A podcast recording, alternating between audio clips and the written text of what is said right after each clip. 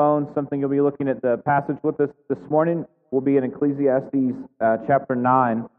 Um, just a, a brief, brief bit of recap. Um, Ecclesiastes is, is a book of wisdom, um, and yet it is primarily the exceptions rather than the rule. And, and so if you've read through Proverbs, you know we, we kind of see the rule of life that if you do these things, you should expect this outcome. Um, and Ecclesiastes steps in and says, hey, there's some ex, um, exceptions to that. And, and ultimately, although a lot of us like um, a little bit of surprise, a little bit of nuance um, for things not to be too mundane, if, we're honest, we really don't like to be jarred, right? Like in, in this moment, even right now, you have an expectation of what the rest of this morning will look like. And so if, if all of a sudden that changed and um, I started to, to expect you to stand or to speak or to do something that would be jarring to you this morning, you would remember it. You, you would probably not like it, right? Like there's an, an expectation of what this morning should look like. Some of you are, are nodding your heads emphatically, right? That you would not like that. Um, and, and so the exception to that would, would feel jarring. Ecclesiastes steps in and says, hey, there are times where we get jarred in life, and there are some exceptions to the norm. And so this morning, as we read through chapter 9, I want us to really kind of put on the observer's uh, shoes, right? His, his glasses, his lenses, because Ecclesiastes is being written from the perspective of someone who's looking out at the world and trying to make sense of it, right? Under the sun, right? Not uh, with a kingdom um, a godly perspective, but just looking at the world and saying, how do we make sense of what we can observe um, if, if we're saying we're not sure where God fits into this, right? And so this morning, it would be easy for us just to say, well, we know where God fits. We don't really want to observe. But if, if we will read through Ecclesiastes 9 with the idea of how would someone who doesn't know Jesus, right? Would, would these be accurate um, observations of the world? Do we find them to be accurate even in knowing Jesus? All right, so let's begin in verse 1. But all this I laid to heart, examining it all, how the righteous and the wise and their deeds are in the hand of God. Whether it's love or hate, man does not know. Both are before him. It's the same for all, since the same event happens to the righteous and the wicked, to the good and the evil to the clean and the unclean, to the one who sacrifices and the one who does not, the good one, so is the sinner, the one who swears is the one who shuns an oath. This is an evil in all that is done under the sun, that the same event happens to all. Also, the hearts of the children of man are full of evil, and madness is in their hearts while they live, and after that they go on to the dead. But he who is joined with all the living has hope. For a living dog is better than a dead lion. For the living know that they will die, but the dead know nothing, and they have no more reward, for the memory of them is forgotten. Their love and their hate and their envy have already perished, and forever they have no more share in all that is under the sun. Go down to verse 11. Again, I saw that under the sun the race is not to the swift, nor the battle to the strong, nor bread to the wise, nor riches to the intelligent, nor favor to those with knowledge but time and chance happen to them all. For man does not know his time. Like fish that are taken in an evil net, like birds that are caught in a snare, so the children of man are snared at an evil time when it suddenly falls upon them. I've also seen this example of wisdom under the sun, and it seemed great to me. There was a little city with few men in it, and a great king came against it and besieged it, building great siege work against it. But there was found in it a poor, wise man, and he by his wisdom delivered the city. Yet no one remembered that poor man. But I say that wisdom is better than might, even though the poor man's wisdom is despised and his words are not heard. We, we see the observer this morning just being extraordinarily um, honest and, and, and really kind of pessimistic, right? We, we know there's some nuance and, and some poetic things going on here. Um, but really, where I want us to start is this. Um, it, it, probably chapter 9 feels a little repetitious to you. Not repetitious in chapter 9 itself, but repetitious in comparison with the rest of the book. Right? That it begins to feel like, hey, I, I, I have a sense of what the author is going to say in Ecclesiastes. It's pessimistic, it's negative, Um, it's, it's the exception, not the rule. Um, he's concerned about death. Ecclesiastes is about to turn. We, have we've, we've got just a couple chapters left, and he's going to begin to wrap things up. And, and I think this morning it's important for us um, to, to see the, the repetition because we have a tremendous ability to ignore right? Like we are prone to forget, and we're really good at ignoring the things that we don't want, right? We can be slow to get it. We can be dismissive. If, if right, you think about um, an employee at work, right? Um, or a child hearing in, uh, instruction and teaching and just being like, yeah, I don't want to do that, right? And they're just slow to get it intentionally, right? They're defiant or they're dismissive. Or maybe it's just that I'm not sure if I understand it, we'll just move on. And if you think about the way that the church works here in the West, right, we, we just kind of assume some things. We're going to teach this morning, and then next Sunday there'll be a different passage, a different section of Scripture. And what Ecclesiastes is doing is saying, hey, if you didn't like that idea, that thought, I need you to wrestle with it a little more. I'm going to make you keep coming back to it if you're going to be honest. Instead of just saying, well, I heard it, I'm going to move on to something else that I like. See if I can illustrate this. Um, when we were in Yemen, one of the, the things I, didn't, I went to Yemen knowing one word of Arabic. Most people didn't speak English, so we were going to be in language school some four hours a day for the first year. And early on, it was evident that there were folks in the class, including my wife, who were going to excel and pick up language quickly, and that I was not, right? That I was going to be at the bottom of the class. And there was early on, um, it, this was seriously in the first couple months, we're sitting in class and the teacher has, it, you feel like you're like in elementary school or kindergarten again.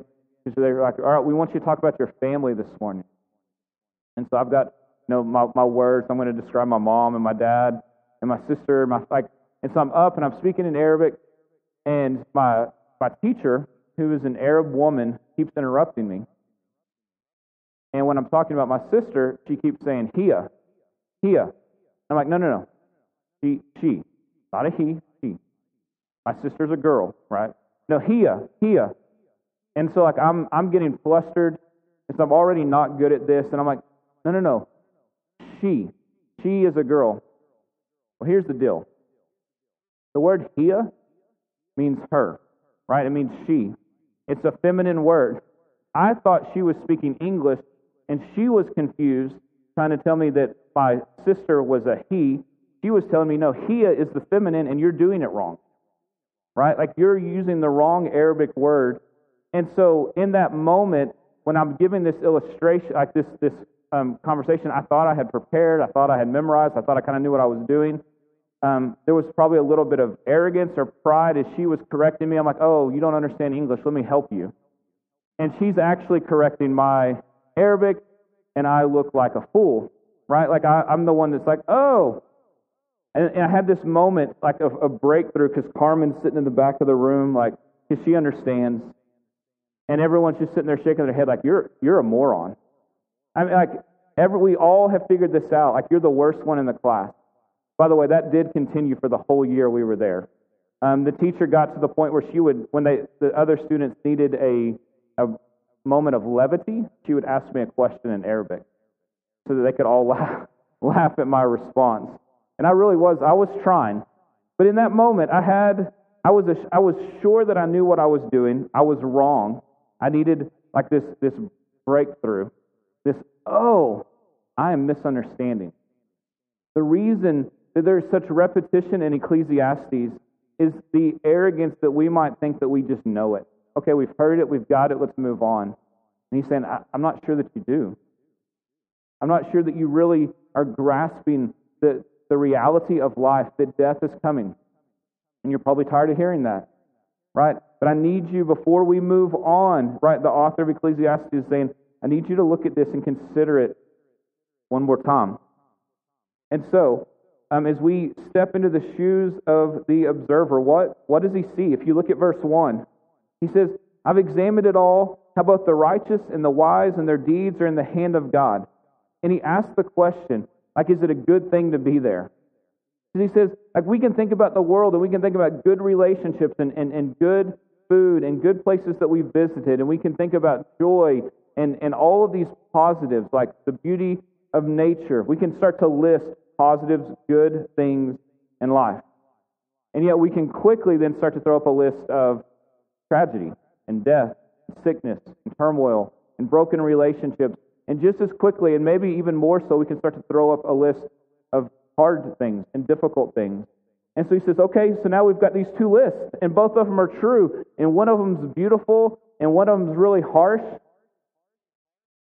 So which is it? And he's asking the question, going, okay, I, I think we're in God's hand. I think, I think he's doing something, and this is someone who is an observer of the world. He's like, but is it a good place to be? Is it safe to be in God's hand? Is it where I want to be? Is he indifferent to us? Is he just like letting the world spin and seeing what happens? Is he actually concerned or showing any care? And this idea of is it love or is it hate in verse 1? Is it love or hate? Is the idea of are we accepted by God? Are we rejected by God? It's kind of the Old Testament language there of being loved means you're accepted, being hated means you're, you're, you're rejected. So are we loved and accepted by God or not? And he's asking this question. And he has proof, right? He's, he has some examples here of why it would be wise to ask this question. Look at verses 2 and 3. He says, The reason I'm asking if it's safe to be in God's hand, he goes, because we all die. He's like, the righteous die and the wicked die. The good die and the evil die. The clean one and the unclean one. The one who does religious sacrifice, the one who doesn't. The one who's good, the one who's a sinner. The one who swears oaths, and the one who does. He's like, there's not a path forward where we get to avoid death. So, do we want to be in God's hand or not? Is it, is it safe? Is He looking for us? Like in this world, we cannot maneuver in a way that we avoid death. And you can just see the fear um, and the concern that the author has about that. We go down to verse 11 and 12. Or, or sorry, before we do that, um, verses 4, 5, and 6, um, he, he's really just kind of being sarcastic about death. He says, um, The one who's joined with the living has hope, for a living dog is better than a dead lion. In the Arab world, they hate dogs. Like dogs are considered disease carriers, they're, they're not really pet. So you, you think of this and you're like, yeah, dog is good. But he's, he's being sarcastic. He says, For the living know that they will die, but the dead know nothing. He's saying, You know what's better than being dead? Being alive and know you'll die. Right? Like he's just kind of mocking the fact of, like, you're either dead or you know you're going to die. And, and he's just kind of, he's, he's philosophically kind of waxing here. And I, I'm struggling with the fact that death is just everywhere and we can't avoid it. He then goes to verse 11 and talks about just kind of sudden tragedy and calamity. And the image he gives are, are birds flying, doing their thing, and all of a sudden a net gets thrown over them and they're trapped. Or fish swimming, doing their thing, living their life, and all of a sudden a net scoops them up. And the ones who aren't scooped up, what do they do? Keep on going. They just keep on doing their thing. Right? We he's saying you can be moving through this life pretending like death isn't coming for you, and then sudden tragedy or calamity can strike. and at that point, he's like, then what do you want? Like, what do you most desperately want when someone around you has suffered grief or tragedy or loss, or you are the one? You want the world to stop. You want to find the pause button and say, no, no, no, no, no. Like, how are y'all still going to work? How are you still doing these things? The world should stop because they're not here anymore. And we, we feel the angst and the anger and the frustration when the world keeps on moving. And yet we have felt sudden calamity, struggle, tragedy. Right? And this is where, right, as, as humans, we're really good at just moving forward. And, and we look at someone else and say, man, I'm so sorry you're in that situation. I'll stop for a couple days, got to keep going. And he's saying, like, we, we have experienced this. And when it's us, we're, we're, we're really not wanting to be in the net. But otherwise, we're the fish that keep on swimming. Glad we weren't caught in the net. He says, like, we, we don't know our time. We don't know when it's coming for us. He then goes on and says, Look, so we, we know death is coming. We can't avoid it. It's often tragic and it happens suddenly and it affects us, and, and we're broken by the fact that the world doesn't pause, but it keeps on moving, which adds more grief to us. And then we get down to verses 13 through 16, and he tells this strange story. And he says, like, there's a, he, he's giving us these like vast differences. So there's a small town, right? Few people in it, and a great and powerful king comes and lays out a great um, offensive attack against the city. And they're going to be taken, they're going to be destroyed. And yet there's this poor man. It's not his resources that are going to bring it about, it's his wisdom. And this poor old man, and he doesn't even give us his plan because he's like, that's not the point. But he um, has a tactic, he has wisdom that allows the city to survive and to defeat the king and to win. And so you're like, not sure where you're going here. Right. I'm, I'm like, why are we telling this story? And listen to what he says. So they're delivered, right? Yet no one remembered that poor man. I say that wisdom is better than might, though the poor man's wisdom is despised and his words are not heard. They're saying, so he saves the city, and all of a sudden, okay, the, the, the, the thing that we're afraid of happening is no longer going to happen. And what do they do? Go on with their life. They don't change his circumstance or his situation at all. They forget that he rescued them. Right? When, when tragic things happen in a community, or in a school, or in a family, or in our nation, right? There's a moment of pause where everyone's eyes are on the siege works and the great king who's opposed us. And then somehow, some way, wisdom prevails, right? We survive, and before long, we've moved on like it never happened.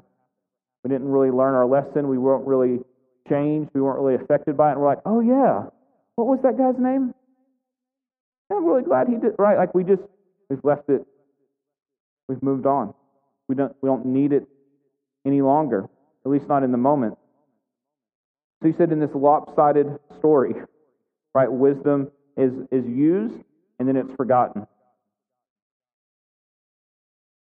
The question that he's asking, the question that maybe your heart is asking, if you're not tired of it at this point, is, is this all that there is?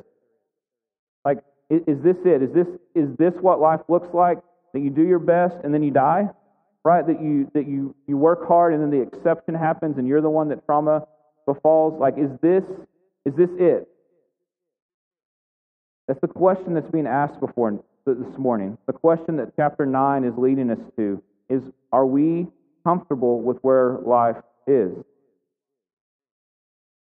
And maybe the question then is, is for us is what is our response in this? Because what is our response to difficulty? And I was talking to Marvin before the service this morning and in, in parenting, how hard it is when I see like sin in my kids, not because they're sinning, but because it looks like me. Right? And I, and I look at their response, I'm like, oh, I respond to God that way. And so in our difficulty, if you're the one that's in the midst of calamity, if you're the one that's caught in the net, if you're the one that says, I was clean, I made sacrifices, I did all the right things, I wasn't a sinner, and still this happened, right? What's our response? Like, are you a whiner? What are you doing? It's me here, right? Wham! Right? Are you the angry one? You think you are. Treating me this way. I'm different. I deserve better. Are you the one that privately is going to stew? Because you got to keep your image, right? You don't want anyone to know you're mad. But inside, your heart and your mind are disconnecting as you stew and say, okay, I'll do it myself. I'll figure it out. Are you the one who becomes dramatic and hysterical and draws additional attention? And now we forget what the issue is because you're like just losing your mind? Are you the one that says, okay, you can't hurt me? And you become indifferent and numb and you just kind of check out? Like as, as I even think through those five categories, like my kids hit three of them at least, right? Like they each kind of bring a different nuance to it. And then if I think of circumstances in my life, I've, I've done all of those. But, but when your kid is losing their mind and whining, or they're losing their mind and they're angry, or they're losing their mind and they're hysterical, or they're losing their mind, right? in any of these ways, what is it, what are you really trying to do as a parent? You're going, no, no, no, no, no, no, no, no. Stay with me. Breathe. Look at me. Listen. Stop. Hear. Consider. You're misunderstanding something here. You are making this now, it's only about you, and you can only feel what you're feeling, and we can't fix this. Ecclesiastes this morning is saying some of you are whiners, and some of you are angry, and some of you are indifferent, and you're numb, and you're just kind of checked out. And some of you are going through the motions, but inwardly you're disconnecting. You say, no, no, no. That's not what tragedy and difficulty are supposed to do. They're supposed to make you stop, consider, to look up, to ask the question is it safe to be in the Lord's hand? Is it a good place? Does he see me? Does he know me? Is he indifferent to me? Does he love me? Does he accept me? Like, what is happening? Because as a human race, we're survivors, right? We, we continue to strive to live and to keep moving forward. Why? Because in Ecclesiastes 3, 3 verse 11, we're reminded that God has put eternity into our heart. Like we have a, a survival instinct because it's put within us that we're supposed to live forever. We're supposed to long for something more. And so when the world hits us in the face and we respond, the question is, is do we lose the ability to consider and to focus and to see what's happening because we're whining or we're angry or we're hysterical? Or are we able to consider, okay, God, what, what's happening here? Because in the midst of chapter 9, we have a few verses. Look at verse 7. So go, eat your bread with joy, drink your wine with a merry heart, for God has already approved what you do. Let your garments be always white, let not oil be lacking on your head. Enjoy life with the wife whom you love, all the days of your vain life that He has given you under the sun, because that's your portion in life and in your toil at which you toil under the sun. Whatever your hand finds to do, do it with all your might, for there is no work or thought or knowledge or wisdom in Sheol to which you are going. And so he pauses here and he says, wait a second. So enjoy life. And it seems counterintuitive of like, hey, we're going to die and all these horrible things. Like, and he says, no, no, no, slow down. Enjoy life. Enjoy it for what it is. See it rightly. And so in this moment, right, if you feel like God's hand is not a safe place to be, you don't want to be there, you don't trust Him, you're going, if that's all there is, I don't want it. But if you see God's hand as a safe place to be, if you've been given a different perspective in this life, in this world, you can begin to breathe and say, okay, there's something I do. And there's, this is where the paths can diverge here. God has given us good gifts. He wants you to have them, He wants you to enjoy them. He's given us food and a variety of it. He's given us relationships, friendships, romantic relationships, family. He's given us work, things that we can be satisfied in accomplishing and doing with our own hands, our own ingenuity, our own creativity. Like it's oh, if you find pleasure in good meals and good people and good work, good. You're supposed to. It's a gift from God. He wants you to have these things. But James 4 is kind of our New Testament version of Ecclesiastes. He says, Be careful because your life is a vapor, it's a mist, and it's quickly gone. And the, the issue is, is if we begin to hold on to those things like they are life itself, we will find them to be vapor that we can't hold on to. That we have to see them rightly. So instead of living in fear of death, like the, the certainty of it, right? He's, he's trying to give us a different perspective. I think there's a, a scene in The Wizard of Oz where she's, Dorothy's like locked up. And I, I don't really enjoy the movie, but I, I think I remember a scene where there's like sand, right? And, and like the sand is like the witch is given to her and it's like just, it's quickly evaporating, right? If we're not careful, that's our response to the world that we're holed up and we feel it slipping through our fingers and it's like we can't even like do anything because like it's, it's going fast it's going fast it's going to leave what do we do i can't stop it ecclesiastes says hey a lot of you that's where you're at you're panicked because life is going quickly and you can't do anything to stop it He says, But I don't want you to live in fear. I don't want you to think that that's what I'm asking you to do. Instead, I want you to recognize the certainty that death is coming. It is. Now be freed by it and live in light of it. Live in light of that reality. Enjoy this life because of what God has given us. And know that your seasons, some of them are going to be good and some are going to be hard. Some of your circumstances are going to be um, great and some of them are going to be really bad. Enjoy life for what it is. You can still have your emotions, but they're buffeted by truth.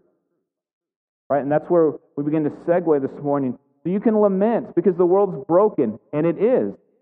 You can be angry at injustice in the world, and you should be. But you can also enjoy things.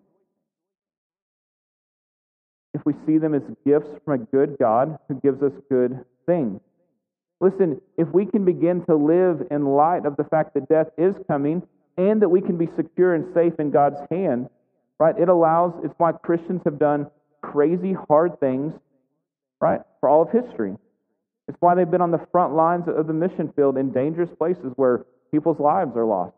It's where we've seen doctors and hospitals on the front line when, when their lives could be lost, right? It's because this life isn't all. I'm secure that my death isn't the end, and I can't keep it from happening anyway. It's why some of you have chosen to live lives that mean you make less money or get less, less renown, right? It's why you've poured yourself out on behalf of folks because you know this life isn't all. If it is, you would try to get it all, but it's not. We're headed somewhere. We're headed to be with God for all time. And so death can't touch us. And so what he's saying is recognize death is coming, and for those in Christ, you don't have to fear it. You don't have to fear it because it's your faith becoming sight. And so now live and enjoy and react and do hard things. And if you put your life at risk, like to do something for the glory of God, it's okay. Because it's not about having the longest, most comfortable, easy life in this world anyway. That we see rightly. And so as we think about Dorothy in the sand and her panic and her fear, begin to think about the imagery we see in Jesus in Scripture. Matthew 7, solid ground, not sand. The Psalms, that God is refuge, that He is strength, that He is rock. John 10, that we are in God's secure hands, right? And nothing is going to remove us. Romans 8, that nothing can separate us from the, from the love of God. Right? That these begin to become the truth, the, the, the, the solid rock that we stand on, is that Jesus can be grasped. He's not vapor, He's not vanity. It is solid. And so we follow Him. And in Ecclesiastes, we begin to know a bit of His suffering. Right? First Peter says that we, we follow Him in His suffering, that we trust His character. This is John chapter 11. He's talking to Mary and Martha. Lazarus has died, his friend. And they're saying, hey, if you had been here, if you had been here, he wouldn't have died. And in verse 25 of chapter 11, Jesus said to her, I am the resurrection and the life. Whoever believes in me, though he die, yet shall he live. And everyone who, love, who lives and believes in me shall never die. Do you believe this? She said to him, Yes, Lord, I believe that you are the Christ, the Son of God, who is coming into the world. Right? He says this to her first before he raises Lazarus. Right? His raising of Lazarus was proof that what he's saying is true. That he has come to restore, to make right, that we can trust his character, that we can trust his ability, that he is God and he is taking us to the place that we belong, that he is solid ground, he is not sand, and so we don't have to fear death. We don't have to live trying to avoid it because in, in our death is our faith becoming sight.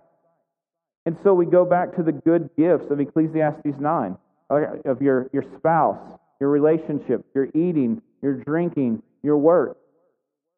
Church, then the, here's the, the risk is that we make those things really, really bad God. And you begin to say, I have to have a perfect family, and you crush your family.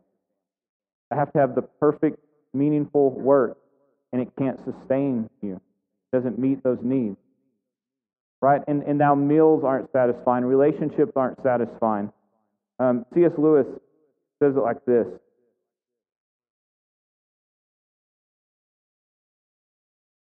Natural loves, right, the things that God has given us, food, relationships, things like this, that are allowed to become God's, do not remain loves.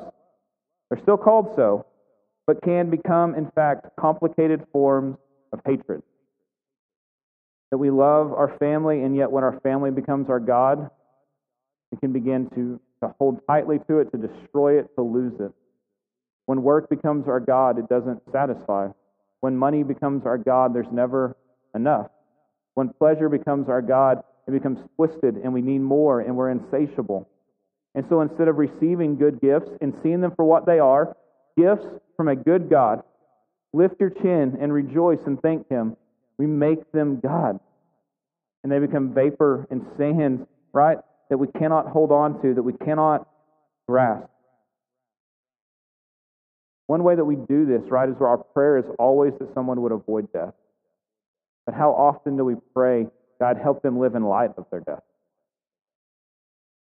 Not in fear, right? Not as Dorothy, right? But on solid ground, living in light of it, making much of Jesus, feeling anchored and secure in Him. Church, there will be a day where your faith in Jesus will be made sight. Your death will usher into you eternity with Him, solid ground. There will no longer be a mist, a vapor, because better is coming. I want to read a couple final verses to finish. This is Revelation 19, beginning in verse 6. Then I heard what seemed to be the voice of a great multitude, like the roar of many waters and like the sound of mighty peals of thunder, crying out, Hallelujah! For the Lord our God, the Almighty, reigns. Let us rejoice and exult and give him the glory. For the marriage of the Lamb has come, and his bride has made herself ready. It was granted her to clothe herself with fine linen, bright and pure. For the fine linen is the righteous deeds of the saints. And the angel said to me, Write this Blessed are those who are invited to the marriage supper of the Lamb. And he said to me, These are the true words of God right? This picture that there will be a day where the church, right, the people of God will sit and feast with Jesus dressed, right, in bright clothing, right, that were our righteous deeds. If you go back to Ecclesiastes, go eat your bread with joy, drink your wine with a merry heart, for God has approved what you do. Let your garments be always white, and let oil not be lacking on your head. That is a mist and a, a picture that we can't quite grasp. It will become reality for us. It will be um, not vanishing ground, but solid ground. And then a passage we've read already in Ecclesiastes, this is Isaiah 25, but one this morning that connects so well. Beginning in verse 6. On this mountain, the Lord of hosts will make for all peoples a feast of rich food, a feast of well aged wine, of rich food full of marrow, of aged wine well refined and he will swallow up on this mountain the covering that is cast over all the peoples, the veil that is spread over all nations. He will swallow up death forever, and the Lord God will wipe away tears from all faces, and the reproach of his people he will take away from all the earth. For the Lord has spoken. And it will be said on that day, Behold, this is our God. We have waited for him that he might save us. Let us be glad and rejoice in his salvation. This is not merely like theoretical, intellectual. Church, it can anchor your soul through the, the decades of your life. That that day is more true than this day. Because this is a mist, and that is sure and secure. And that is where we're headed. And so, in the meantime, we enjoy good gifts and we trust the Lord's faithfulness, whether our circumstances are good or difficult right now, because there will be a day where the tears will be wiped away from your individual face. If you are in Christ and you will sit with Jesus, your faith will be made sight, and you will feast, and you will laugh, and you will enjoy, and you will worship, and you will celebrate, and it will be real, and it will no longer be vapor because you will be able to grasp it. And if that is where we're looking, then this is simply merely a way for us to get there.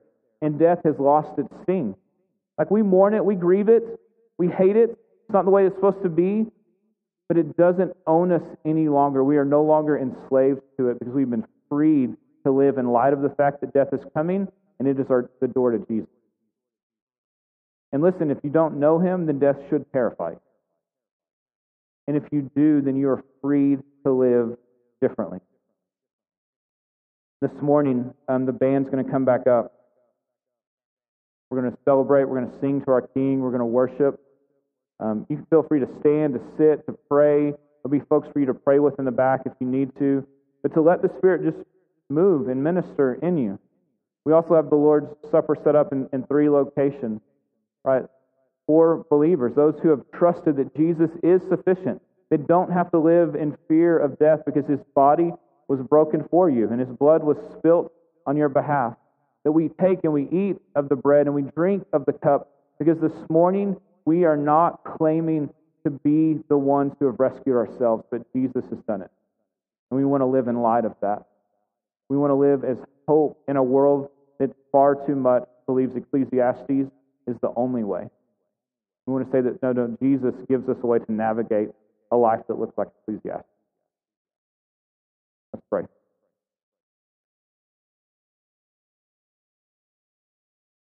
Father, thank you for your faithfulness to us. Lord, we don't want to just intellectually nod in agreement at these things. We want our souls to soar, our hearts to, to beat and breathe, knowing and believing this and walking in the light, uh, walking in the truth of this perspective. And God, we can't flip that switch. We're asking you to do it. Lord, for those who don't know you, that you would rescue, that you would call their name and draw them into relationship with you. God, that they would follow you knowing that you don't promise um, an, an ease of life, but you promise that you will never leave us nor forsake us. And that there will be a day where our faith will be made sight. Lord, for those of us who have clung to the really poor substitutes of God, God, would we repent and release those things, receive them as the good gifts they are without making them God? God, would we let the circumstances of life constantly lift our chin to see that it is a good and right, safe place to be in your hands? we, we need you and we ask you to speak, to work, and to move among us this morning. Jesus.